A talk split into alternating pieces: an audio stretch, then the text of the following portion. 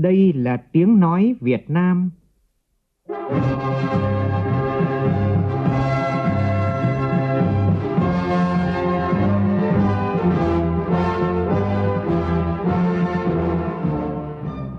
là tiếng nói Việt Nam, phát thanh từ Hà Nội, thủ đô nước Cộng hòa xã hội chủ nghĩa Việt Nam.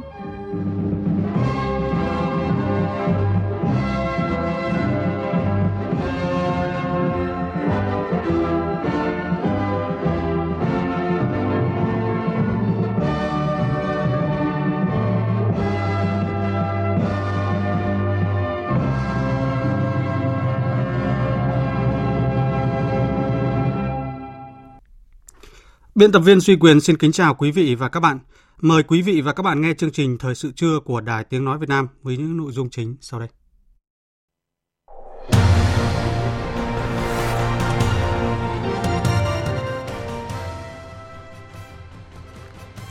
Thủ tướng Nguyễn Xuân Phúc tham dự hội nghị cấp cao hợp tác Mekong Lan Thương lần thứ ba theo hình thức trực tuyến.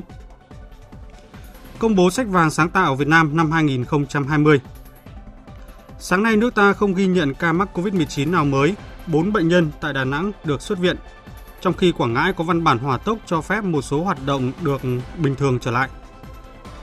Dự báo nắng nóng diện rộng ở Trung Bộ trong 4 ngày từ hôm nay đến ngày 28 tháng 8. Trong phần tin thế giới, nổ đường ống dẫn khí đốt lớn nhất Syria khiến toàn bộ nước này bị mất điện. New Zealand mở lại phiên tòa xét xử vụ tấn công khủng bố tại Christchurch năm 2019 khiến 51 người thiệt mạng. Đây là vụ khủng bố đẫm máu nhất trong lịch sử của nước này.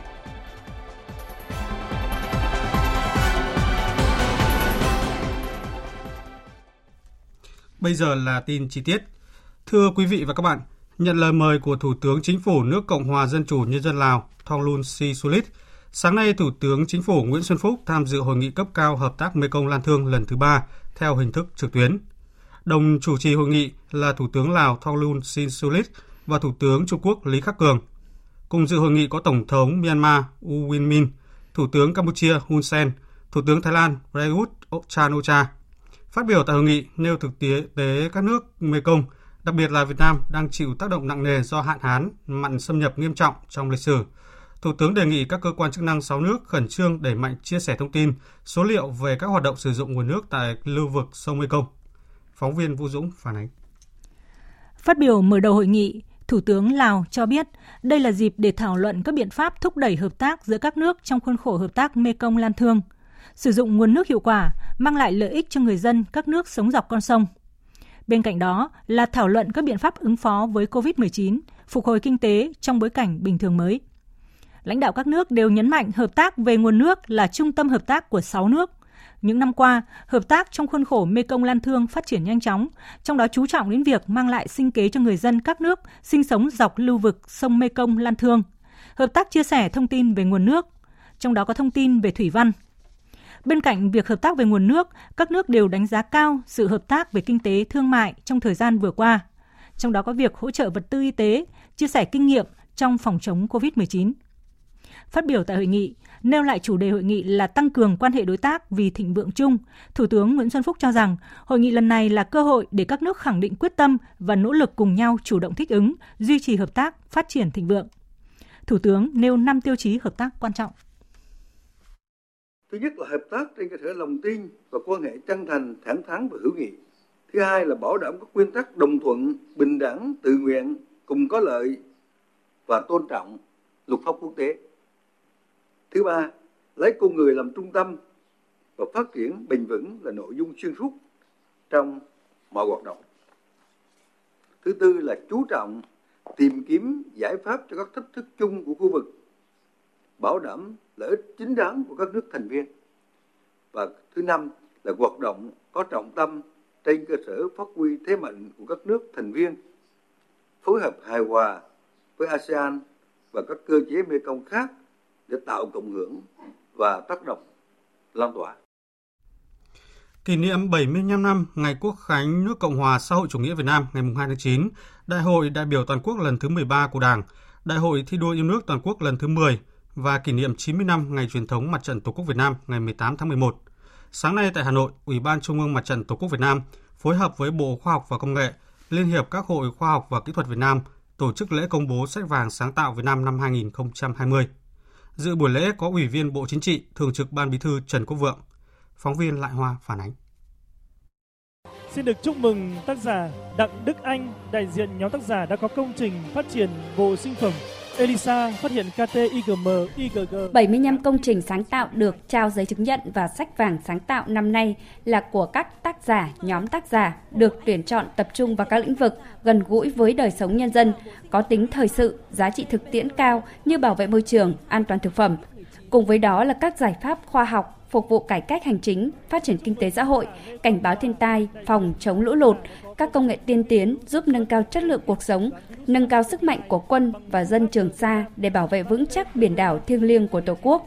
Sách vàng sáng tạo năm nay cũng kịp thời tôn vinh 7 công trình, giải pháp sáng tạo khoa học công nghệ tiêu biểu được ứng dụng kịp thời, hiệu quả trong phòng chống dịch bệnh COVID-19.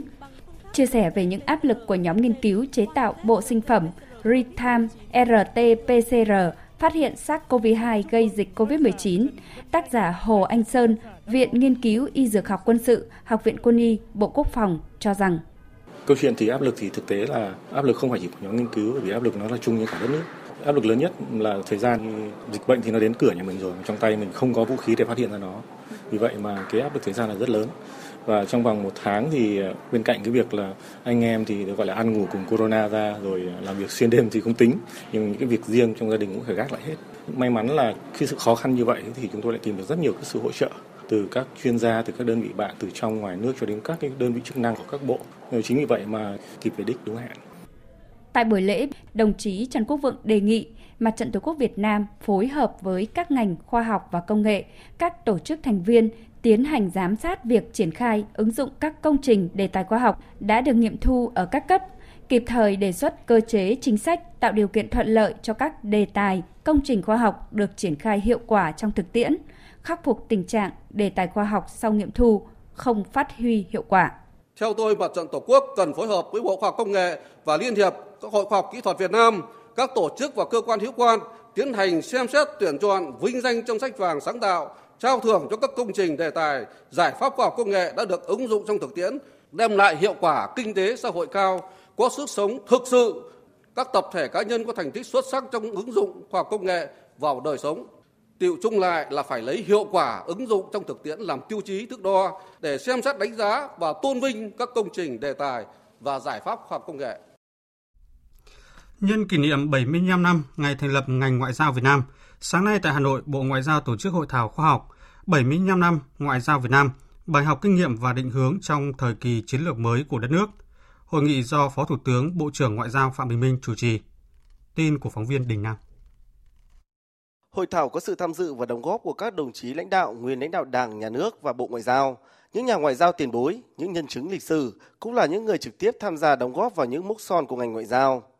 Hội thảo nhằm đánh giá một cách khách quan những đóng góp của ngành ngoại giao đối với sự nghiệp xây dựng và bảo vệ Tổ quốc, tiếp tục tổng kết những kinh nghiệm bài học của ngoại giao trong 75 năm qua và xây dựng định hướng cho sự phát triển của ngoại giao trong bối cảnh chiến lược mới của đất nước, nhất là chiến lược phát triển kinh tế xã hội từ nay cho đến năm 2030 và định hướng đến năm 2045.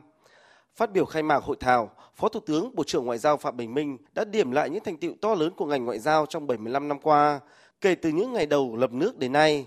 Từ một nước không có tên trên bản đồ thế giới, nay Việt Nam đã sẵn sàng vươn lên đóng vai trò nòng cốt dẫn dắt, đóng góp có trách nhiệm vào công việc của thế giới với vị thế ngày càng cao.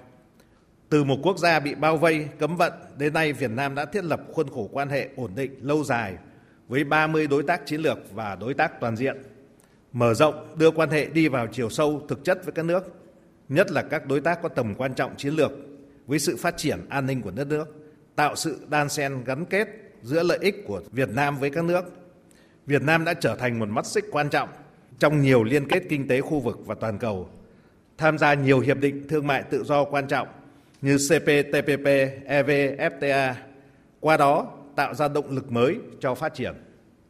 Tại hội thảo, Bộ Ngoại giao cũng đã lắng nghe các ý kiến đóng góp, đánh giá và kiến nghị thẳng thắn, khách quan và khoa học của các đại biểu diễn giả để ngành ngoại giao tiếp tục triển khai tốt hơn nữa nhiệm vụ đối ngoại. Trong phiên sáng nay, nhiều nội dung trọng tâm đã được đem ra thảo luận như xác định những nhân tố bất biến khả biến và vai trò các nước lớn tác động đến đối ngoại của Việt Nam trong 75 năm qua. quá trình đổi mới tư duy trong đường lối chính sách và triển khai công tác đối ngoại, các bài học lớn về đối ngoại, bản sắc của ngoại giao Việt Nam trong thời kỳ hiện đại và những thành tựu nổi bật của công tác đối ngoại, những thách thức lớn đối với ngoại giao Việt Nam. Hội nghị Bộ trưởng Kinh tế các nước Campuchia, Lào, Myanmar, Việt Nam lần thứ 12 diễn ra sáng nay theo hình thức trực tuyến. Đây là sự kiện quan trọng nằm trong khuôn khổ chương trình Hội nghị Bộ trưởng Kinh tế ASEAN lần thứ 52 và các hội nghị liên quan được tổ chức từ ngày 22 đến ngày 30 tháng 8 này tại Hà Nội.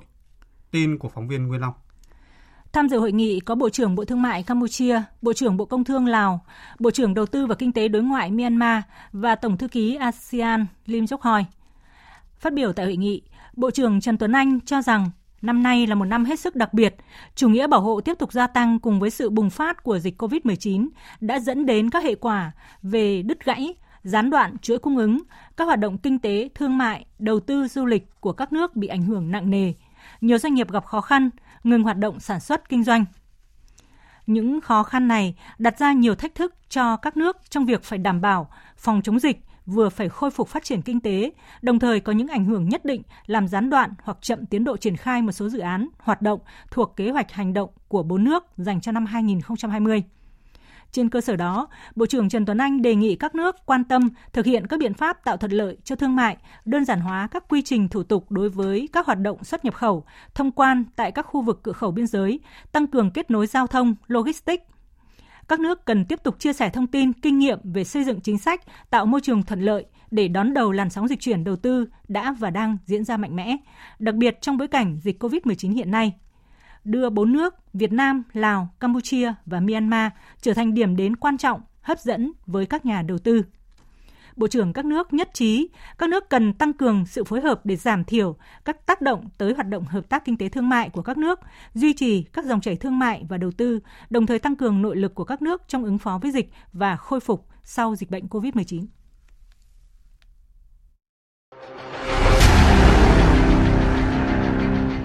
Đẩy lùi COVID-19, bảo vệ mình là bảo vệ cộng đồng.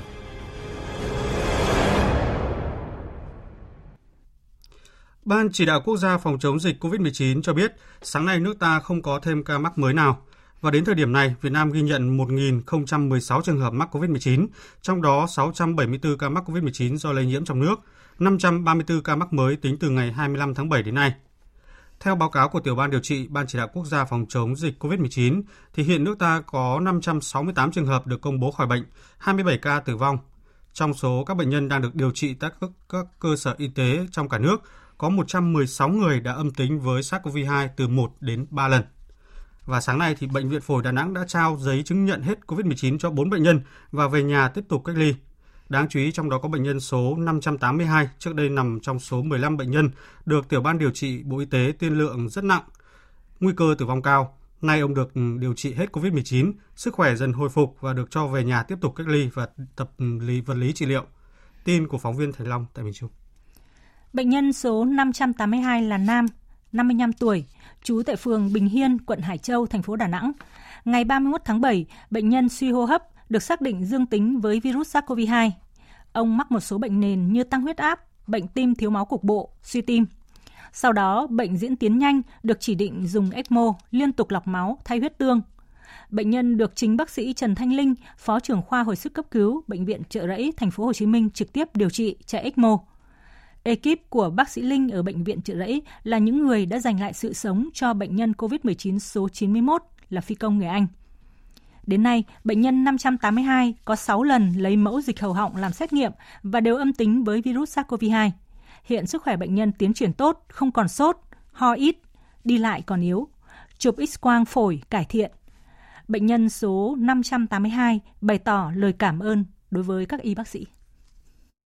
Cảm xúc của mình rất là vui, hạnh phúc và được sum hợp với gia đình. Mình rất là cảm ơn các bác sĩ của khoa phổi cũng giống như bệnh viện Chợ Rẫy đã tận tình giúp đỡ, cứu chữa cho mình vượt qua được cái cơn nguy kịch này. Từ cái cửa chết mà trở về trong lúc hôn mê thì mình không biết chuyện gì xảy ra hết trơn. Nhưng mà khi tỉnh dậy á, thì mình thấy các y tá, bác sĩ rất là nhiệt tình, họ chăm sóc, họ hỏi han để khắc phục tình trạng sức khỏe của mình. Ba bệnh nhân khác hết COVID-19 cùng xuất viện sáng nay là nam bệnh nhân số 922, nam bệnh nhân số 915 và nữ bệnh nhân số 808. Các bệnh nhân này đều có từ 3 đến 5 lần xét nghiệm âm tính với virus SARS-CoV-2 nên đã được xuất viện, về nhà tiếp tục thực hiện cách ly 14 ngày dưới sự giám sát của y tế địa phương theo đúng quy định của Bộ Y tế. Thưa quý vị và các bạn, mặc dù có những diễn biến tích cực trong công tác phòng chống dịch COVID-19, tuy nhiên trong hai ngày qua, Quảng Nam và Hà Nội ghi nhận các ca tái dương tính với virus SARS-CoV-2 sau khi xuất viện. Tin cho biết. Bệnh viện Bệnh nhiệt đới Trung ương vừa xác nhận trường hợp tái dương tính với SARS-CoV-2 mới nhất ở nước ta. Bệnh nhân số 348, 39 tuổi, có địa chỉ tại CT 608, tổ dân phố Hoàng Cầu 7, phường, xin lỗi quý vị, uh, tổ tổ dân phố số 7, phường Cổ Nhuế 1, Bắc Từ Liêm, sinh sống tại rumani từ Thụy Điển nhập cảnh về sân bay Nội Bài ngày 6 tháng 6, cách ly tập trung tại trường cao đẳng nghề công nghệ cao Nam Từ Liêm. Và sáng nay thì quận Bắc Từ Liêm đã phối hợp với Trung tâm Kiểm soát Bệnh tật CDC Hà Nội xử lý phun thuốc khử khuẩn, đưa F0 đi cách ly, phong tỏa căn nhà, lấy mẫu xét nghiệm F1 và điều tra các F2. Còn tại tỉnh Quảng Nam, hôm qua bác sĩ Nguyễn Tài, giám đốc bệnh viện đa khoa khu vực Quảng Nam tại thị xã Điện Bàn tỉnh Quảng Nam cho biết, bệnh nhân số 564 ở địa phương này có kết quả dương tính trở lại với SARS-CoV-2 sau khi được điều trị khỏi bệnh, xuất viện về nhà cách ly được 4 ngày. Hiện bệnh nhân được chuyển vào bệnh viện đa khoa Trung ương Quảng Nam để điều trị. Bộ Y tế cho biết đến nay thì ổ dịch tại Hải Dương cơ bản đã được kiểm soát. Bộ Y tế đang tiếp tục phối hợp với các địa phương khẩn trương triển khai công tác truy vết, xét nghiệm quanh vùng để nhanh chóng dập dịch. Về tình hình dịch bệnh tại Đà Nẵng và Quảng Nam thì đến thời điểm này, các trường hợp nghi ngờ ở hai địa phương này đã được truy vết và cách ly, lấy mẫu triệt để, tiến hành xét nghiệm với số lượng mẫu lớn. Trong những ngày gần đây, thì số ca mắc mới đã giảm rõ rệt. Có thể nói tình hình dịch ở cả ba địa phương này đã được kiểm soát. Thưa quý vị, trước diễn biến dịch bệnh đang được kiểm soát thì các cơ sở sản xuất kinh doanh dịch vụ ăn uống, cà phê, các hoạt động vui chơi giải trí du lịch, tắm biển, bể bơi được phép trở lại hoạt động bình thường. Đây là một trong những nội dung đáng chú ý trong văn bản hòa tốc do Ủy ban nhân dân tỉnh Quảng Ngãi ban hành vào sáng nay về việc thực hiện một số biện pháp phòng chống dịch COVID-19 trên địa bàn tỉnh trong tình hình hiện nay.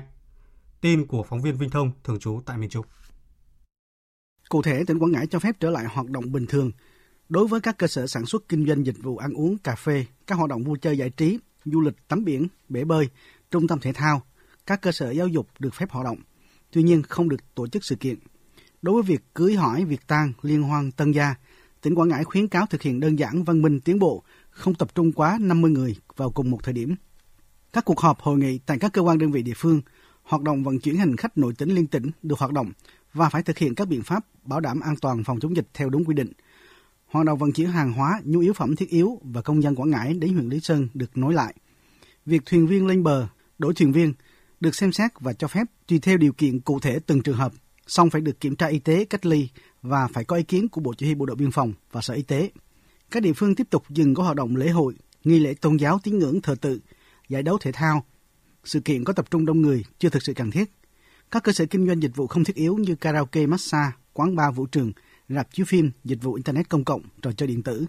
Tiếp tục dừng vận chuyển hành khách đến các tỉnh, thành và địa điểm đang áp dụng chỉ thị 16 của Thủ tướng Chính phủ. Tỉnh Quảng Ngãi cũng đề nghị tổ chức thi tốt nghiệp trung học phổ thông cho số thí sinh còn lại vào các ngày từ mùng 2 đến mùng 4 tháng 9 như chỉ đạo của Bộ Giáo dục và Đào tạo. Quý vị và các bạn đang nghe chương trình Thời sự trưa của Đài Tiếng Nói Việt Nam. Tiếp theo chương trình là tin nắng nóng diện rộng ở Trung Bộ. Quý vị và các bạn, do ảnh hưởng của rìa đông nam vùng áp thấp nóng phía Tây kết hợp với hiệu ứng phơn, nên hôm nay các tỉnh ở vùng Bắc Trung Bộ và các tỉnh từ Quảng Bình đến Phú Yên có nắng nóng với nhiệt độ cao nhất phổ biến từ 35 đến 37 độ, có nơi trên 37 độ. Các tỉnh đồng bằng Bắc Bộ có nắng nóng cục bộ với nhiệt độ cao nhất từ 35 đến 36 độ.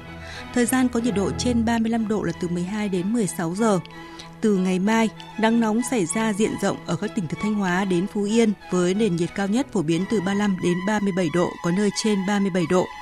Và cảnh báo đợt nắng nóng này ở các tỉnh Trung Bộ có khả năng kéo dài đến hết ngày 28 tháng 8. Trong khi đó, trong chiều tối và đêm nay, ở khu vực vùng núi Bắc Bộ có mưa rào và rông rải rác, cục bộ có mưa vừa, mưa to. Các tỉnh Lào Cai, Lai Châu, Hà Giang, Tuyên Quang, Yên Bái có nơi trên 70 mm trong 24 giờ. Trong mưa rông có khả năng xảy ra lốc, xét và gió giật mạnh. Cảnh báo từ chiều tối mai đến ngày 28 tháng 8, mưa rông có xu hướng gia tăng ở các tỉnh Bắc Bộ, với thời gian mưa tập trung vào đêm và sáng.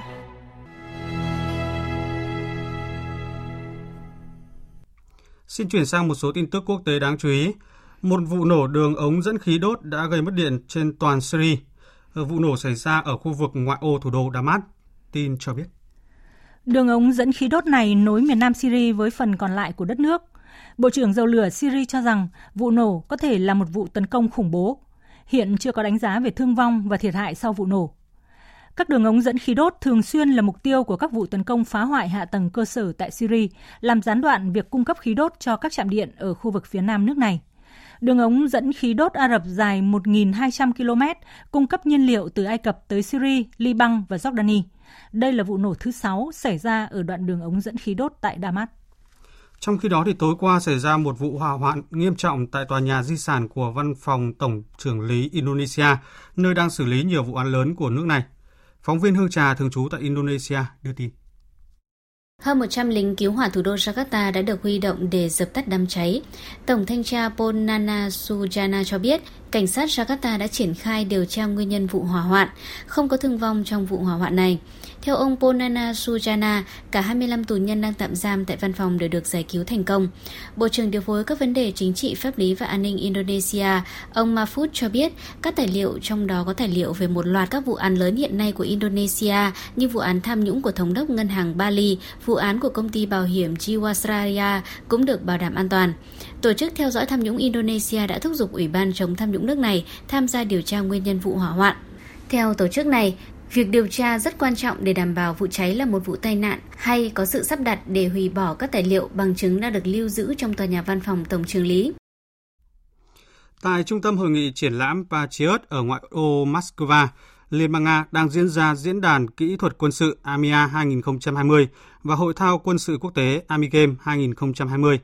Hội thao được tổ chức đồng thời ở 23 thao trường của năm nước gồm Azerbaijan, Armenia, Belarus, Uzbekistan và Nga. 32 nước đã cử đoàn tham gia, trong đó có Việt Nam. Phóng viên Đài Tiếng Nói Việt Nam thường trú tại Liên bang Nga đưa tin. Tại lễ khai mạc, Tổng thống Nga Vladimir Putin đã gửi thông điệp chúc mừng hội thao qua màn hình video lớn. Nhà lãnh đạo Nga lưu ý về tầm quan trọng của việc xây dựng quan hệ tin cậy trong lĩnh vực an ninh và hợp tác quân sự, kỹ thuật, đồng thời cùng nhau tìm kiếm câu trả lời cho những thách thức đang nổi lên. Năm nay, Đoàn Quân đội Nhân dân Việt Nam cử tới hơn 200 cán bộ chiến sĩ với 10 đội tuyển, trong đó có 8 đội thi đấu ở Nga. Phó Tổng tham mưu trưởng Quân đội Nhân dân Việt Nam, Trung tướng Ngô Minh Tiến dẫn đầu đoàn đại biểu cho biết.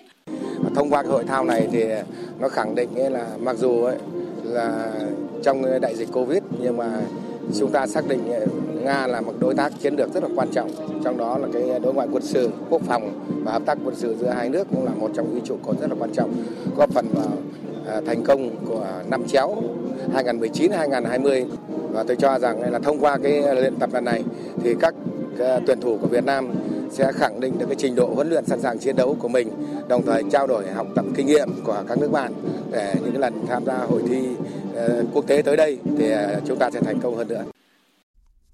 Hôm nay, Tòa án New Zealand bắt đầu mở phiên tòa xét xử nghi can thực hiện vụ tấn công khủng bố đẫm máu tại thành phố Christchurch năm 2019 khiến 51 người thiệt mạng. Phóng viên Hữu Tiến thường trú tại Australia theo dõi khu vực châu Đại Dương đưa tin. Nghi can Brenton Tarrant, công dân Australia 29 tuổi, theo chủ nghĩa da trắng tối thượng, bị cáo buộc thực hiện hai vụ tấn công khủng bố nhằm vào hai nhà thờ Hồi giáo tại Christchurch năm 2019, khiến 51 người thiệt mạng. Tham dự phiên tòa còn có 66 nạn nhân sống sót sau vụ xả súng kinh hoàng và thân nhân của những người đã thiệt mạng. Theo luật pháp New Zealand, sau khi nhận tội, Tarrant có thể sẽ bị kết án tù trung thân. Các luật sư New Zealand cho rằng đây là một tội ác kinh hoàng và cần một bản án đặc biệt. Có thể Taran sẽ là người đầu tiên bị tù giam suốt đời và không được ân xá. Vào giữa tháng 3 năm 2019, Taran mang theo một khẩu súng bán tự động đã xông vào hai nhà thờ Hồi giáo, sau đó nổ súng và giết chết 51 nạn nhân đang tham dự buổi lễ cầu nguyện ngày thứ Sáu. Trong quá trình gây án, Taran đã ghi hình và phát trực tiếp lên mạng xã hội. New Zealand hiện không áp dụng án tử hình và bản án trung thân không ân xá nghiêm khắc nhất được tuyên bố cho đến nay là tù giam tối thiểu 30 năm dành cho một người đàn ông đã sát hại ba người vào năm 2001. Thời sự tiếng nói Việt Nam Thông tin nhanh Bình luận sâu Tương tác đa chiều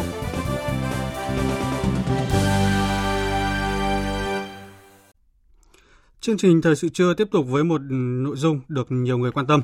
Thưa quý vị, được đầu tư hơn 4.400 tỷ đồng, dự án thủy lợi Crong Bách Thượng do Bộ Nông nghiệp và Phát triển Nông thôn làm chủ đầu tư là một trong những dự án thủy lợi lớn nhất của tỉnh Đắk Lắk và Tây Nguyên đến thời điểm này.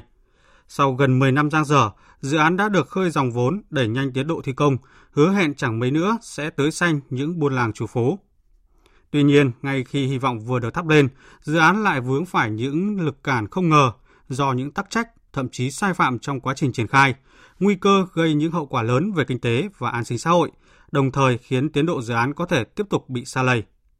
Trong phóng sự đầu tiên về những vấn đề đang xảy ra tại công trình này, phóng viên Công Bắc thường trú khu vực Tây Nguyên đề cập tình trạng tài sản hoa màu của nhiều thôn làng đang dần chìm trong hồ nước và tính mạng của họ cũng treo trên đầu sóng.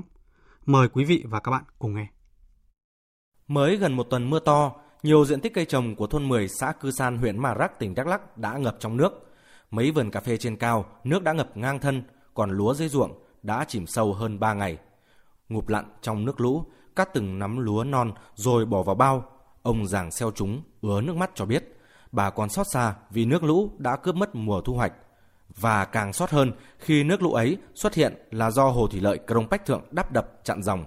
Bây giờ thu nhưng mà còn còn nôn lắm nhưng mà bây giờ nước ngược hết thì phải gạt. khổ lắm coi như là năm nay không không thể đủ ăn được. Đề nghị à, cấp trên hoặc là bên dự án thủy lợi là đền bù cái số này này. Cũng khóc không ra nước mắt vì những gì cấy trồng được đều bị nhấn chìm. Ông Hầu Xeo Hỏa thôn 11 xã Cư San huyện Mà Rắc cho biết đã hơn 10 năm kể từ khi có thông báo triển khai thủy lợi Crong Bách Thượng. Đến nay bà con vẫn mắc kẹt ở vùng lòng hồ chịu cảnh nghèo cuộc sống bấp bênh. Bây giờ thủy lợi đã chặn dòng, nước đã dâng nhưng chính quyền địa phương vẫn chưa đền bù di rời dân. Biết nguy hiểm đến tính mạng nhưng cũng như bao người, gia đình ông Hòa phải cố bám trụ để bảo vệ nhà cửa, tài sản chờ đền bù. Cũng lo chứ, tại vì nó làm cái lòng hồ này ám làm như lòng hồ ám treo ở đây lâu cứ khoảng mười mấy năm thì mình sinh sống ở đây mình không có cái gì mà làm được thì mình cũng ờ, tự nghiệp cho bà con mình mình muốn cho nhà nước để cho mình đi nhanh nhanh theo thống kê sơ bộ của Ủy ban Nhân dân xã Cư San, đến nay đã có 40 hecta cây trồng của ba thôn trong vùng lòng hồ Crong Bách Thượng bị nhấn chìm. Ngoài ra, 700 hecta khác dự kiến toàn bộ sẽ ngập nước trong thời gian tới. Ông Phạm Văn Thục, thôn 11 xã Cư San cho biết, không chỉ nhấn chìm các diện tích cây trồng, nước hồ dâng cao còn làm ngập đường đi lối lại, cô lập người dân ở khu vực này. Việc đi lại của người dân hết sức nguy hiểm vì phải dùng thuyền mảng tạm bỡ, lại thiếu kinh nghiệm chèo lái. Cứ cái đà này trong vòng một hai tháng nữa mùa mưa tới thì không biết là bà con chết chìm ở trong cái biển nước này hay không nhưng chắc chắn nếu không xử lý được thì bà con sẽ chết chìm trong biển nước này Toàn xã Cư San có khoảng 700 hộ dân với trên dưới 4.000 nhân khẩu nằm trong vùng lòng hồ thủy lợi Crong Bách Thượng.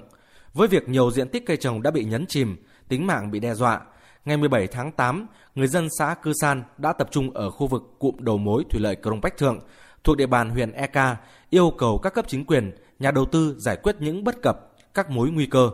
Tuy nhiên, theo ông Mai Quang Vượng, Giám đốc Ban Quản lý Đầu tư và Xây dựng Thủy lợi 8, Bộ Nông nghiệp và Phát triển Nông thôn, đại diện chủ đầu tư dự án, các giải pháp đưa ra trong tình hình hiện nay như khơi thông cống dẫn dòng, làm cầu tạm, đều chỉ là tạm thời. Rủi ro với người dân vùng lòng hồ sẽ còn khó lường hơn nữa trong thời gian tới. Là nó vào mùa mưa, hôm qua cái lũ cái không là cái gì, nó còn lên 5-7 mét nữa thì ngập nhân dân nó còn mức độ như thế chứ còn như thế. Anh em xuống hôm qua là chưa là cái gì cả. Mà chúng tôi đã báo cáo với tỉnh trước như thế rồi chứ. Từ như này thì là nếu mà lũ nó lên ấy, thì lúc là tôi chịu không ngăn được trời làm. Cũng theo ông Mai Quang Vượng để người dân phải đối mặt với nguy hiểm như hiện nay là do công tác đền bù giải phóng mặt bằng vùng lòng hồ Crong Bách Thượng có tiến độ hầu như bằng không.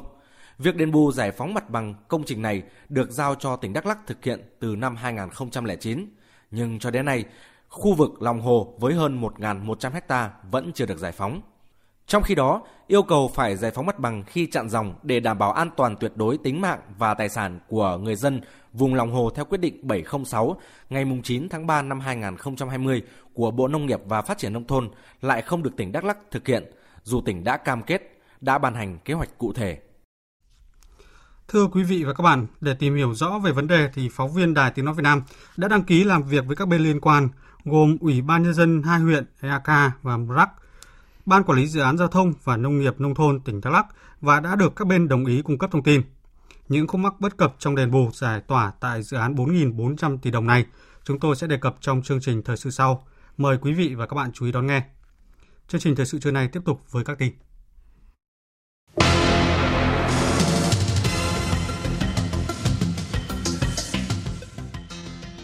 Các trường khẳng định không phụ thuộc vào điểm thi tốt nghiệp trong tuyển sinh đại học. TikTok khẳng định sẽ kiện chính phủ Mỹ.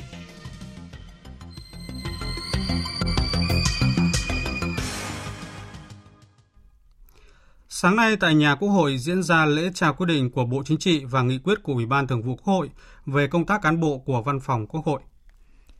Tại quyết định số 2314 ngày 23 tháng 8 vừa qua, Bộ Chính trị quyết định ông Trần Sĩ Thanh, Ủy viên Trung ương Đảng, Phó trưởng Ban Kinh tế Trung ương, Ủy viên Ban Thường vụ Đảng ủy khối doanh nghiệp Trung ương, Bí thư Đảng ủy, Chủ tịch Hội đồng thành viên Tập đoàn Dầu khí Quốc gia Việt Nam, thôi giữ chức Phó trưởng Ban Kinh tế Trung ương, Ủy viên Ban chấp hành, Ủy viên Ban Thường vụ Đảng ủy khối doanh nghiệp Trung ương nhiệm kỳ 2015-2020, điều động phân công đến công tác tại Văn phòng Quốc hội và chỉ định giữ chức Ủy viên Đảng đoàn Quốc hội khóa 14 và tại quyết định số 992, Ủy ban Thường vụ Quốc hội quyết nghị tiếp nhận ông Trần Sĩ Thanh về nhận công tác tại Văn phòng Quốc hội và bổ nhiệm giữ chức vụ Phó chủ nhiệm Văn phòng Quốc hội kể từ hôm nay 24 tháng 8. Cũng trong sáng nay, Bộ Nội vụ tổ chức lễ công bố quyết định của Thủ tướng Chính phủ bổ nhiệm Thứ trưởng Bộ Nội vụ đối với ông Vũ Chiến Thắng, trưởng Ban Tôn giáo Chính phủ. Xin chuyển sang các tin trong lĩnh vực giáo dục. Theo tin của cộng tác viên Nhã Uyên tại Phú Yên, thì hôm nay hoạt động dạy và học Ừ, tại địa phương này đã trở lại bình thường. Sở Giáo dục và Đào tạo tỉnh Phú Yên yêu cầu các đơn vị đảm bảo công tác phòng chống dịch bệnh COVID-19. Sau thời gian nghỉ thực hiện nghiêm công tác phòng chống dịch COVID-19, các cơ sở giáo dục trở lại hoạt động, thực hiện nghiêm các biện pháp đảm bảo an toàn phòng chống dịch theo các hướng dẫn của Bộ Y tế. Các trường, trung tâm giáo dục đều thực hiện khử trùng sát khuẩn, đeo khẩu trang, đưa đón trẻ ngay cổng trường, kiểm tra thân nhiệt. Thầy giáo Nguyễn Mạnh Cường, hiệu trưởng trường Trung học cơ sở Trần Hưng Đạo, thành phố Tuy Hòa, tỉnh Phú Yên cho biết triển khai đến toàn thể cán bộ giáo viên công nhân viên của nhà trường tập trung lao động vệ sinh sân trường lau chùi bàn ghế chuẩn bị các cái dụng cụ sát khuẩn mua máy đo thân nhiệt để đảm bảo ờ, thực hiện tốt các yêu cầu trước khi học sinh vào học Thưa quý vị, trong khi chờ các địa phương hoàn thành kỳ thi tốt nghiệp trung học phổ thông năm 2020 đợt 2, các trường đại học cũng đang hoàn thiện khâu cuối cùng đối với các phương thức tuyển sinh không lấy điểm thi tốt nghiệp làm căn cứ xét tuyển. Việc các trường xây dựng thêm nhiều hình thức tuyển sinh sẽ giúp thí sinh có nhiều cơ hội trúng tuyển đại học hơn. Phóng viên Minh Hường thông tin. Mùa tuyển sinh năm nay, các trường đại học xây dựng thêm phương thức xét tuyển dựa vào kết quả học tập trung học phổ thông, xét tuyển kết hợp giữa chứng chỉ quốc tế và kết quả bậc học phổ thông. Tỷ lệ tuyển sinh theo các phương thức không dựa vào kết quả của kỳ thi tốt nghiệp trung học phổ thông của một số trường có thể lên tới 50% tổng chỉ tiêu tuyển sinh. Bà Nguyễn Thị Thu Hường, Phó Hiệu trưởng Trường Đại học Công nghiệp Dệt May Hà Nội cho biết, 50% tổng chỉ tiêu cho phương thức xét tuyển bằng học bạ và xét tuyển thẳng, nhưng cũng chưa rõ số thí sinh đến nhập học là bao nhiêu. Học bạ thì hiện nay là nhà trường đã xét tuyển hai đợt, đã có kết quả trúng tuyển hai đợt. Ở kết quả này thì chúng tôi đã xét tuyển là tổng số là trên 1.000 học bạ và kết quả trúng tuyển thì khoảng độ ờ, được trên 800. Vấn đề hồ sơ ảo là vấn đề mà ở các phương thức khác rất khó lường. Ví dụ như phương thức học bạ là rõ nhất. Khi mà các trường sử dụng nhiều phương thức khác nhau có nghĩa là thí sinh sẽ nộp hồ sơ vào trường mình mà mình chỉ biết là cái lượng thí sinh đấy là nộp hồ sơ vào trường mình thôi còn các bạn có nộp hồ sơ vào các trường khác không thì mình không biết được. Do ảnh hưởng của dịch COVID-19 nên đến thời điểm này vẫn còn thí sinh ở thành phố Đà Nẵng, một số khu vực của tỉnh Quảng Nam, Lạng Sơn vân vân, thí sinh diện F1, F2 chưa thi tốt nghiệp. Hiện các trường đang tính toán để dự phòng tỷ lệ chỉ tiêu nhất định cho các thí sinh, kể cả ở các phương thức không sử dụng kết quả của kỳ thi tốt nghiệp. Bởi dù chưa thi tốt nghiệp nhưng các thí sinh này vẫn có thể gửi hồ sơ đăng ký xét tuyển theo phương thức xét học bạ, xét tuyển thẳng, xét kết hợp chứng chỉ quốc tế và kết quả bậc học phổ thông. Bà Nguyễn Thu Thủy, quyền vụ trưởng vụ giáo dục đại học Bộ Giáo dục và Đào tạo cho biết, Bộ đã có công văn hướng dẫn các trường dành chỉ tiêu phù hợp ở các phương thức xét tuyển dành cho các thí sinh sẽ thi tốt nghiệp đợt sau. Dự kiến các trường báo cáo về Bộ và công bố phương án là vào đầu tháng 9. Các trường đang trong giai đoạn điều chỉnh cái đề án tuyển sinh của mình bởi vì một đề án tuyển sinh của các trường rất đồ sộ và có nhiều phương thức tuyển sinh khác nhau. Các em mà phải lùi kỳ thi ở đợt sau ấy ạ thì không chỉ có xét tuyển bằng điểm thi tốt nghiệp trung học phổ thông, các em còn có những phương thức tuyển sinh khác và những cái phương thức tuyển sinh khác của các trường cũng phải dành những chỉ tiêu phù hợp cho các em. Bởi vì một khi các em chưa tốt nghiệp trung học phổ thông thì chưa thể nhập học phương thức đó, vậy thì phải dành những chỉ tiêu để chờ đợi cho các em. Đến thời điểm này, một số trường đại học đã thông báo trúng tuyển tạm thời cho thí sinh. Khi thí sinh được công nhận tốt nghiệp, kể cả trường hợp được xét tốt nghiệp đặc cách, các em sẽ được công nhận trúng tuyển chính thức và nhập học theo quy định. Theo thông tin mới nhất liên quan đến công tác chấm thi tốt nghiệp trung học phổ thông và xét tuyển đại học, tính đến ngày 22 tháng 8 thì một số địa phương đã hoàn tất việc chấm thi tự luận cũng như hoàn thành việc chấm thi tốt nghiệp trung học phổ thông đợt 1. Tuy nhiên, những địa phương này vẫn đang trong quá trình đối sánh kiểm tra và ráp phách. Việc công bố điểm thi tốt nghiệp trung học phổ thông sẽ theo kế hoạch là ngày 27 tháng 8 này. Các cơ sở giáo dục sẽ phải hoàn thành việc xét công nhận tốt nghiệp trung học phổ thông sơ bộ chậm nhất là đến ngày 30 tháng 8.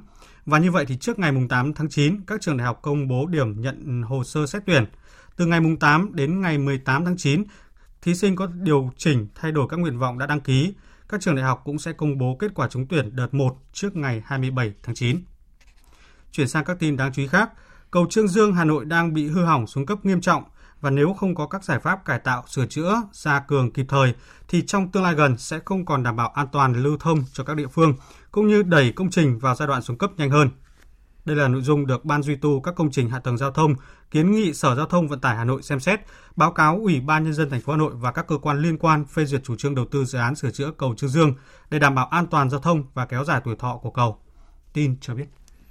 Theo báo cáo của Ban duy tu các công trình hạ tầng giao thông, cầu Trương Dương được xây dựng và hoàn thành vào năm 1985. Trải qua quá trình khai thác, nhiều bộ phận kết cấu cầu đã bị hư hỏng, xuống cấp nghiêm trọng. Đặc biệt, lớp bê tông nhựa phần mặt cầu chính bị nứt vỡ ngang mặt đường, tập trung chủ yếu ở các vị trí trên dầm ngang cầu và khe nối của các bản bê tông lắp ghép, gây thấm nước xuống bên dưới, làm gia tăng mức độ phá hỏng lớp bê tông lưới thép dày 6 cm cũng như thấm nước xuống đáy bản mặt cầu và các cấu kiện thép bên dưới. Lớp bê tông dưới hệ bản mặt cầu có hiện tượng vỡ cục bộ do dỉ cốt thép bên trong. Dự kiến nếu được Ủy ban nhân dân thành phố Hà Nội chấp thuận, dự án sửa chữa cầu Trương Dương sẽ được thực hiện ngay trong giai đoạn từ năm 2020 đến năm 2021. Cầu Trương Dương bắc qua sông Hồng nối quận Long Biên với quận trung tâm của thủ đô dài 1.230 m, gồm 21 nhịp, chia làm 4 làn xe chạy hai chiều, mỗi bên rộng 5m. Đây là cây cầu lớn đầu tiên được thiết kế và thi công hoàn toàn bởi đội ngũ kỹ sư Việt Nam. Công an thành phố Hà Nội vừa bắt giữ đối tượng trộm hơn 8 kg vàng, kg vàng tại tiệm vàng Tuấn Đạt ở thị xã Sơn Tây, Hà Nội vào ngày 18 tháng 8 vừa qua. Nghi phạm là Nguyễn Tiến Hân, sinh năm 1990 ở Đồng Tháp, Đan Phượng, Hà Nội. Tin cho biết. Tại cơ quan công an, Hân khai nhận sau nhiều ngày theo dõi quy luật hoạt động của chủ tiệm vàng Tuấn Đạt trên đường Phùng Khắc Khoan, phường Quang Trung, thị xã Sơn Tây, đến khoảng 3 giờ ngày 18 tháng 8, Hân đã đột nhập vào bên trong tiệm vàng từ tầng tung, lấy lượng tài sản lớn. Ngày 22 tháng 8, Hân đã bị bắt khi đi tiêu thụ số vàng này. Cơ quan công an đã thu hồi 8,4 kg vàng trang sức các loại, một điện thoại di động cùng một xe máy Honda SH. Cơ quan công an cũng làm rõ Hân là đối tượng gây ra vụ trộm tại cửa hàng kinh doanh xe máy Honda ở địa chỉ thôn Hòa Lạc, xã Bình Yên, huyện Thạch Thất, Hà Nội. Vụ trộm này Hân đột nhập trộm cắp một xe máy Honda SH và 58 triệu đồng trong kết sắt tại tầng 1 của cửa hàng. Các cơ quan chức năng đang tiếp tục điều tra làm rõ vụ án.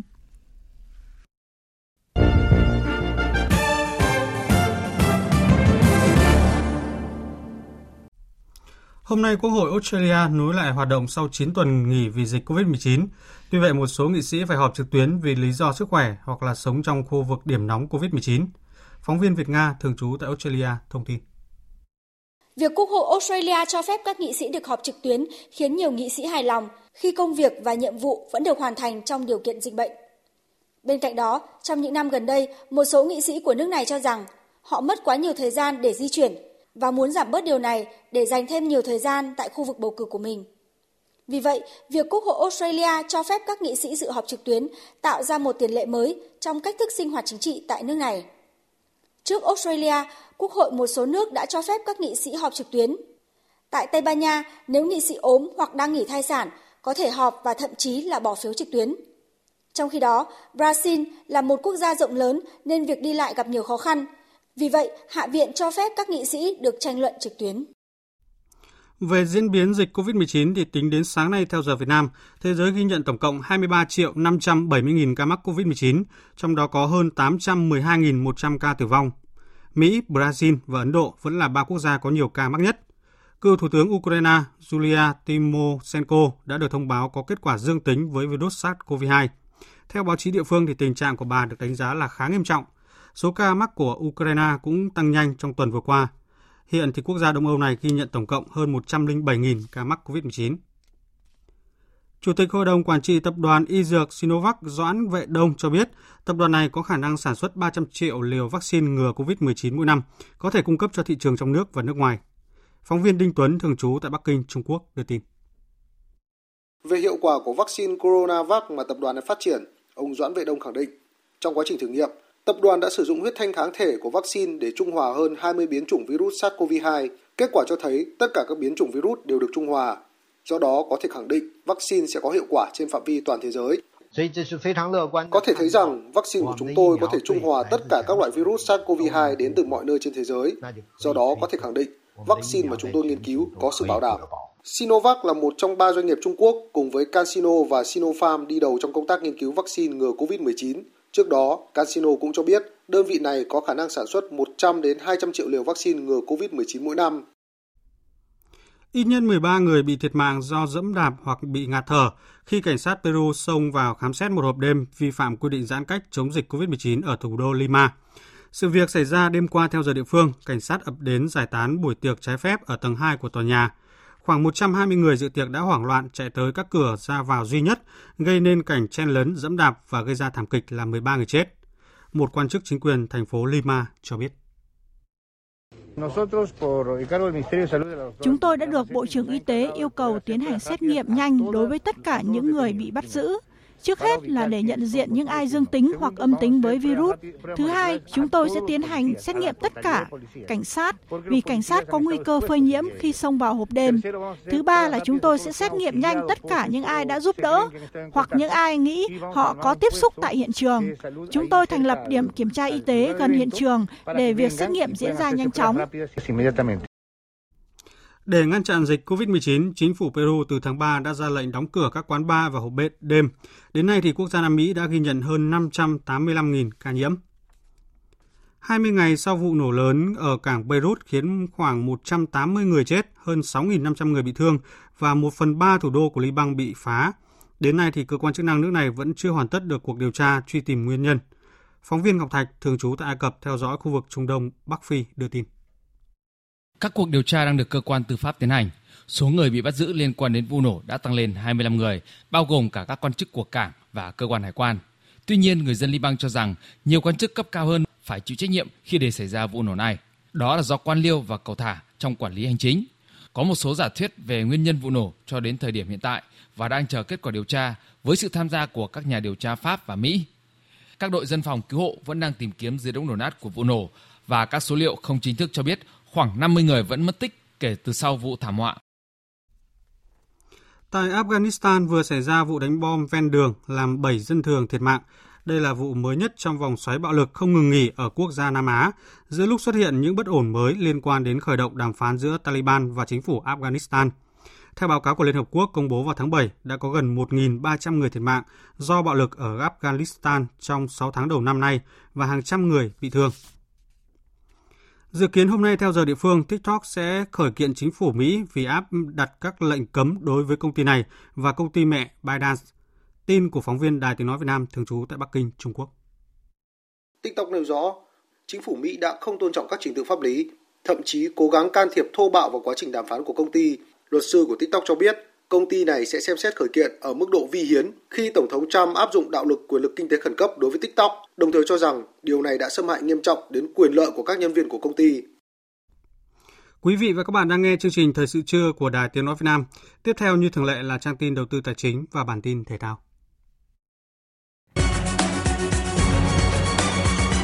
Trang tin đầu tư tài chính. Thưa quý vị và các bạn, mở cửa phiên giao dịch sáng nay, giá vàng trong nước không thay đổi so với cuối tuần trước. Chênh lệch giá mua bán hiện tại từ 1 triệu đến 1 triệu 200 nghìn đồng một lượng. Cụ thể, giá vàng miếng SJC niêm yết mua vào ở mức 55 triệu 110 nghìn đồng một lượng và bán ra 56 triệu 350 nghìn đồng một lượng. Tại công ty và mặc đá quý Bảo Tín Minh Châu, niêm yết giá vàng dòng Thăng Long mua vào ở mức 52 triệu 910 nghìn đồng một lượng và bán ra 54 triệu 60 nghìn đồng một lượng. Thị trường ngoại tệ, tỷ giá trung tâm giữa đồng Việt Nam và đô la Mỹ áp dụng cho ngày hôm nay được Ngân hàng Nhà nước niêm yết ở mức 23.212 đồng đổi 1 đô la Mỹ, tăng 2 đồng 1 đô la Mỹ so với ngày giao dịch trước đó. Văn phòng Chính phủ vừa có văn bản truyền đạt ý kiến của Phó Thủ tướng Phạm Bình Minh gửi Bộ Kế hoạch và Đầu tư, Bộ Tài chính và Ủy ban nhân dân thành phố Hồ Chí Minh về dự án Metro số 2 Bến Thành Tham Lương theo đó, xét kiến nghị của Bộ Tài chính, Phó Thủ tướng Phạm Bình Minh đã đồng ý hủy vay trước hạn số tiền 390 triệu đô la từ Ngân hàng Phát triển châu Á ADB để làm dự án Metro số 2. Phí bảo trì là một trong những nguyên nhân gây ra việc tranh chấp ở các chung cư tại một số thành phố lớn như thành phố Hồ Chí Minh, Hà Nội, Đà Nẵng. Dù đến nay chưa cưỡng chế doanh nghiệp về việc chây ý bàn giao bảo trì hoặc khó xử lý chủ đầu tư chiếm giữ phí bảo trì chung cư. Để giải quyết tình trạng này, Bộ Xây dựng đang sửa đổi quy định về phí bảo trì. Thưa quý vị và các bạn, trên thị trường chứng khoán, những phút giao dịch đầu phiên diễn ra khá tích cực và đà tăng lan tỏa trên thị trường. Nhóm Blue Chip thu hút dòng tiền khá tốt và là động lực chính giúp thị trường tăng điểm. Bên cạnh đó, các cổ phiếu chứng khoán, ngân hàng cũng giao dịch khá sôi động với nhiều mã tăng.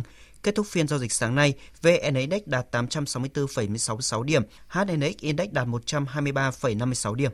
Thưa quý vị và các bạn, thị trường chứng khoán tuần qua ghi nhận trong khi các dòng cổ phiếu blue chip trụ chính đi ngang thì các nhóm cổ phiếu tầm trung và penny đang thay phiên nhau tạo sóng. Thậm chí có những cổ phiếu ghi nhận tăng chóng mặt khó lý giải như thời gian vừa qua. Những đợt sóng ngắn của một số nhóm như bất động sản khu công nghiệp, vật liệu xây dựng bán lẻ tạo sự hưng phấn cho nhà đầu tư giúp xoay vòng vốn chứng khoán nhanh hơn thay vì đầu tư chung và dài hạn.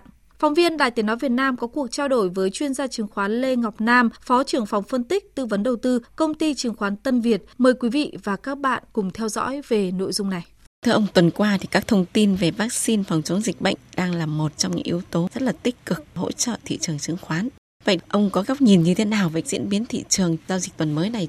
Tuần vừa qua chúng ta thấy thị trường tiếp tục có một tuần tăng điểm và như vậy kể từ lúc vn index chạm ngưỡng xung quanh 780 điểm cho đến hiện tại thì thị trường đã có cái mức độ hồi phục liên tục. Một trong các thông tin ủng hộ cho việc thị trường tăng điểm đó chính là một vài các loại vaccine đang có tác dụng nhất định và thị trường kỳ vọng vào việc có thể sớm sử dụng đại trà cho người dân. Tuy nhiên tôi thấy rằng là cơ bản thị trường tuần qua tăng, tuy vậy thanh khoản cũng chưa thực sự cải thiện mặc dù hiện tại thị trường đang quay trở lại ngưỡng trước đợt lo ngại về dịch thứ hai Tuy nhiên việc thanh khoản chưa thực sự cải thiện cùng với các nhóm cổ phiếu trụ, tôi nhận thấy rằng hiện tại vẫn đang tương đối lợi yếu. Có khả năng thị trường sẽ vẫn tiếp tục đi ngang trong giai đoạn của tuần này. Vâng, một số nhóm cổ phiếu đã ghi nhận tăng mạnh trong giai đoạn vừa qua. Vậy trong ngắn hạn thì ông nhìn nhận thế nào về cái xu hướng dòng tiền và dòng tiền thì sẽ tập trung vào cái nhóm cổ phiếu nào?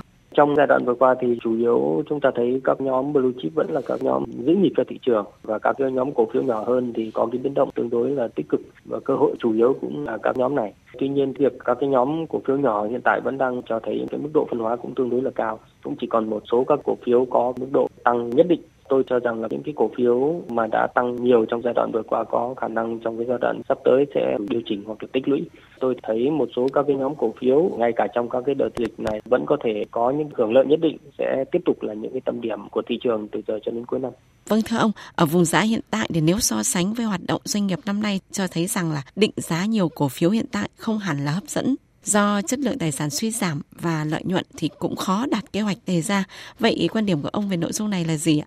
Rõ ràng là như vậy. Trong cái thời điểm hiện tại thì hoạt động kinh doanh cơ bản của các cái doanh nghiệp lớn cùng với các cái doanh nghiệp vừa và nhỏ cho thấy rằng không đạt được hiệu quả như các cái năm trước. Đặc biệt là liên quan đến vấn đề tăng trưởng. Theo cái thống kê của chúng tôi cho thấy thì hai quý đầu năm này, doanh thu và lợi nhuận của các mã niêm yết ở trên sàn chứng khoán giảm xung quanh được khoảng 30% về mặt lợi nhuận. Trong khi đó thì doanh thu giảm được khoảng 15 cho đến 20%. Cái mức định giá hiện tại, các cổ phiếu ở trên sàn không được như trước. Tuy nhiên, chúng ta cũng biết là các vấn đề đề liên quan đến lãi suất giảm cùng với đó là cái mức độ chấp nhận định giá cao hơn của các nhà đầu tư từ đầu năm đến giờ đã giúp cho thị trường tương đối ổn định. Vâng, xin cảm ơn ông ạ.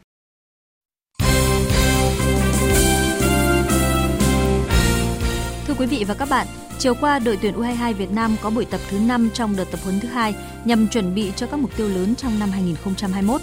Trước buổi tập này, tiền đạo trẻ Lê Minh Bình đang thi đấu cho câu lạc bộ Bà Rịa Vũng Tàu có những trao đổi với truyền thông. Về áp lực cạnh tranh để có suất trong đội hình chính, Lê Minh Bình cho rằng đội tập trung lần này có những tiền đạo rất là chất lượng như là Danh Trung, Mạnh Dũng hay là Việt Cường. Những cầu thủ đó đều là những cầu thủ tốt. Nó cũng có hai mặt tại vì một phần là em cũng có cơ hội ra sân nhiều hơn ở ở môi trường hay nhất nhưng mà ở môi trường V-League là một môi trường nó khắc nghiệt hơn mà sự cạnh tranh nó cũng cao hơn nên là em nghĩ là nếu mà các bạn có cơ hội ra sân ở những trận đấu ở V-League thì nó cũng rất là đáng giá và em nghĩ đó là một dịp rất là may mắn khi mà em được câu lạc bộ Hoàng Gia Lai tạo điều kiện cho Vũng Tàu mượn để có thể được ra sân thi đấu thường xuyên hơn. Chiều nay U22 Việt Nam sẽ có trận đấu tập nội bộ thứ hai. Cũng trong ngày hôm qua, đội tuyển U19 Việt Nam bước vào ngày tập luyện đầu tiên tại Trung tâm Đào tạo bóng đá trẻ PVF. Trong đợt hội quân lần thứ ba, chuẩn bị cho vòng chung kết giải U19 châu Á 2020. Trao đổi với truyền thông, huấn luyện viên trưởng Philippe Chusier nhấn mạnh, quan điểm lựa chọn cầu thủ của ông là dựa vào năng lực, khả năng hòa nhập với lối chơi chung cuộc của đội, không thiên vị bất cứ cầu thủ thuộc câu lạc bộ nào. Còn về lối chơi mà U19 Việt Nam đang theo đuổi, huấn luyện viên Philippe Chusier cho biết. My team keep the ball manage the ball. To do that, we need to be available. Đội bóng của tôi giữ bóng và kiểm soát bóng. Giả sử khi kiểm soát bóng nhưng chỉ có cơ hội, các cầu thủ của tôi phải kiên trì tìm kiếm sai lầm của đối phương. Để làm được như vậy, các cầu thủ phải bình tĩnh và có sự khôn ngoan. Tôi nhắc cầu thủ không được để mất bóng dễ dàng. Việc kiểm soát bóng là lớp phòng ngự đầu tiên, khiến đối phương phải đổi theo bóng. Tiêu chí như vậy nên tôi ưu tiên những cầu thủ có kỹ thuật. Tôi không đặt nặng tiêu chí to khỏe hay tranh chấp bởi vì một khi đội của tôi có bóng sẽ không cần phải tranh chấp và có thể kiểm soát trận đấu. Mới đây, Đại hội thành lập Liên đoàn Hockey Thành phố Hồ Chí Minh đã được tổ chức, trong đó ông Nguyễn Hà Trường Hải được bầu làm chủ tịch liên đoàn nhiệm kỳ 2020-2025. Mục tiêu trong 5 năm đầu tiên hoạt động của liên đoàn là đưa hockey đến gần với cộng đồng. Nay là chúng tôi đang tập trung về vấn đề là đào tạo. Thứ nhất là đào tạo vận động viên, đào tạo huấn luyện viên, đào tạo trọng tài và đào tạo những cái hướng dẫn viên để mà hướng dẫn cho để mà sau này khi những hướng dẫn viên này họ có một cái kiến thức rồi họ sẽ đi phổ biến rộng rãi tất cả hockey cho đến tất cả các trường trung học cơ sở và những cái cộng đồng trong cái những cái trung tâm thể dục thể thao. Ông Nguyễn Hà Trường Hải cũng cho biết, những năm gần đây, phong trào tập luyện và thi đấu môn hockey có bước phát triển khá nhanh, có sức lan tỏa và thu hút được sự chú ý của xã hội. Hockey đã trở thành môn thể thao tự chọn trong chương trình giáo dục thể chất được đưa vào giảng dạy tại hai trường đại học trên địa bàn thành phố. Sự ra đời của Liên đoàn Hockey Thành phố Hồ Chí Minh sẽ giúp phong trào được đưa vào quy củ và có tổ chức bài bản từ tập luyện đến thi đấu. Dạng sáng nay tại Bồ Đào Nha đã diễn ra trận chung kết UEFA Champions League mùa giải 2019-2020. Bayern Munich và Paris Saint-Germain đã mang đến cho người xem một trận cầu mãn nhãn. Hai đội chơi đôi công và tạo ra nhiều tình huống sóng gió về phía khung thành của nhau. Tuy nhiên hiệp một khép lại mà không có bàn thắng nào được ghi. Đến phút 59, Kingsley Coman đón đường truyền của Joshua Kimmich bên cánh phải. Rồi đánh đầu cận thành hạ thủ môn Keller Navas ghi bàn cho Bayern. 1-0 cũng là kết quả cuối cùng của trận chung kết. Sau trận đấu, huấn luyện viên Hansi Flick của Bayern chia sẻ. Đó là trận đấu có cường độ cao. Hai đội đã tạo ra được nhiều cơ hội. Chúng tôi có một thủ môn xuất sắc như Manuel Neuer. Cậu ấy đã bảo vệ an toàn cho khung thành của chúng tôi. Tôi cho rằng Paris Saint-Germain là đội bóng xuất sắc. Neymar là cầu thủ đáng quan tâm. Thật khó để canh phòng được Neymar như hôm nay. Chúng tôi đã thành công trong việc ngăn chặn cậu ấy. Tôi nghĩ chúng tôi đã mang đến cho người hâm mộ một trận đấu tuyệt vời và đáng xem. Còn huấn luyện viên Thomas Tuchel của Paris Saint-Germain bày tỏ. Tất cả những gì chúng tôi còn thiếu là một bàn thắng. Chúng tôi có nhiều cơ hội, nhưng họ lại là bên ghi bàn đầu tiên. Chúng tôi luôn muốn Neymar và Mbappe ghi bàn, nhưng không thể yêu cầu họ phải làm được điều đó. Tất nhiên là tôi thất vọng, nhưng không nhiều lắm. Chúng tôi đã cống hiến tất cả ở trên sân. Chúng tôi đã hy vọng giành được điều gì đó nhưng không thành. Một bàn thắng đã quyết định tất cả.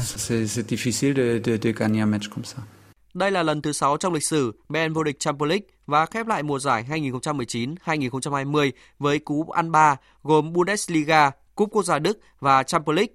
Còn Paris Saint-Germain dù luôn làm mưa làm gió ở các giải đấu trong nước nhưng vẫn chưa một lần đăng quang Champions League. Dự báo thời tiết Phía Tây Bắc Bộ, chiều nắng có nơi có nắng nóng, chiều tối và đêm có mưa rào và rông rải rác, cục bộ có mưa vừa, mưa to, gió nhẹ, nhiệt độ từ 23 đến 35 độ. Phía Đông Bắc Bộ, chiều nắng, Đồng bằng Bắc Bộ có nơi có nắng nóng, chiều tối và đêm có mưa rào và rông vài nơi, riêng vùng núi có mưa rào và rông rải rác, cục bộ có mưa vừa, mưa to, gió Nam cấp 2, cấp 3. Nhiệt độ từ 24 đến 35 độ. Các tỉnh từ Thanh Hóa đến Thừa Thiên Huế chiều nắng có nơi có nắng nóng, phía Nam có nắng nóng, chiều tối và đêm có mưa rào và rông vài nơi, gió Tây Nam cấp 2, cấp 3. Nhiệt độ từ 25 đến 37 độ. Các tỉnh ven biển từ Đà Nẵng đến Bình Thuận chiều nắng có nơi có nắng nóng. Phía Bắc có nắng nóng, chiều tối và đêm có mưa rào và rông vài nơi, gió Tây Nam cấp 2, cấp 3. Nhiệt độ từ 24 đến 37 độ. Khu vực Tây Nguyên và Nam Bộ chiều nắng, chiều tối và đêm có mưa rào và rông vài nơi, gió Tây Nam cấp 2, cấp 3, nhiệt độ từ 21 đến 34 độ. Khu vực Hà Nội chiều nắng có nơi có nắng nóng, chiều tối và đêm có mưa rào và rông vài nơi, gió Nam cấp 2, cấp 3, nhiệt độ từ 25 đến 35 độ. Dự báo thời tiết biển, Vùng biển Bắc Vịnh Bắc Bộ, vùng biển từ Quảng Trị đến Quảng Ngãi có mưa rào và rông vài nơi, tầm nhìn xa trên 10 km, gió Nam đến Tây Nam cấp 4. Vùng biển Nam Vịnh Bắc Bộ, khu vực quần đảo Trường Sa thuộc tỉnh Khánh Hòa có mưa rào và rông vài nơi, tầm nhìn xa trên 10 km, gió Tây Nam cấp 4. Vùng biển từ Bình Định đến Ninh Thuận, vùng biển từ Bình Thuận đến Cà Mau, khu vực Bắc Biển Đông, khu vực giữa Biển Đông có mưa rào và rông vài nơi, tầm nhìn xa trên 10 km, gió Tây Nam cấp 4, cấp 5. Vùng biển từ Cà Mau đến Kiên Giang, khu vực Nam Biển Đông, khu vực quần đảo Hoàng Sa thuộc thành phố Đà Nẵng. Khu vực Vịnh Thái Lan có mưa rào và rông vài nơi, tầm nhìn xa trên 10 km, gió Tây Nam cấp 3, cấp 4. Những thông tin thời tiết vừa rồi đã kết thúc chương trình Thời sự trưa nay của Đài Tiếng Nói Việt Nam. Chương trình hôm nay do các biên tập viên Duy Quyền, Thanh Trường, Thu Hòa, Hằng Nga tổ chức biên soạn và thực hiện. Cùng sự tham gia của kỹ thuật viên Thu Hiền. Chịu trách nhiệm nội dung Nguyễn Thị Tuyết Mai. Cảm ơn quý vị đã quan tâm lắng nghe. Kính chào và hẹn gặp lại.